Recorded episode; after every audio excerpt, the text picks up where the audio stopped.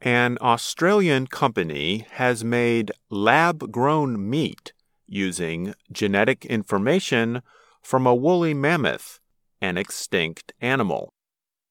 The company launched the creation in a science museum in the Netherlands. It came just days before April 1st, known as April Fool's Day. This is not an April Fool's joke, said Tim Noakesmith, founder of the Australian company Vow. This is a real innovation. The lab grown meat, also called cultivated or cell based meat, is made from animal cells and grown in a lab. Animals do not need to be killed to produce them. Supporters of cultivated meat say it is better not just for the animals, but also for the environment. The company, Vow, combined genetic information from the mammoth and African elephants, the mammoth's closest living relative. The information was then put into a sheep muscle cell. In the lab, the cells increased in number until there were enough to make a meatball. More than 100 companies around the world are working on cultivated meat products.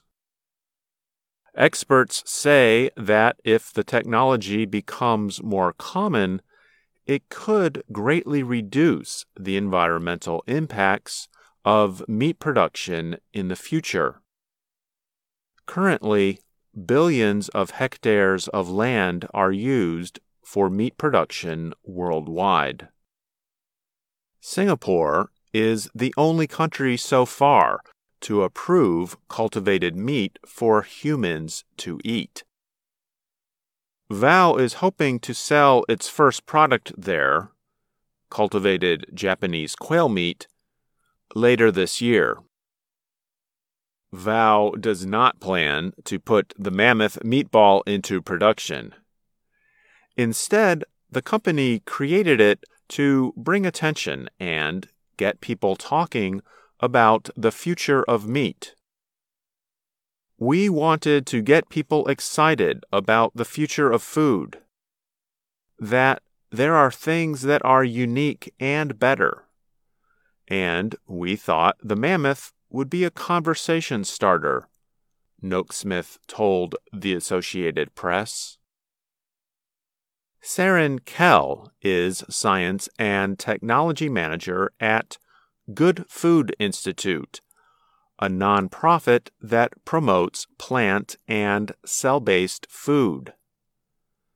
Kell said companies usually use cells from farm animals and seafood to develop cultivated meat.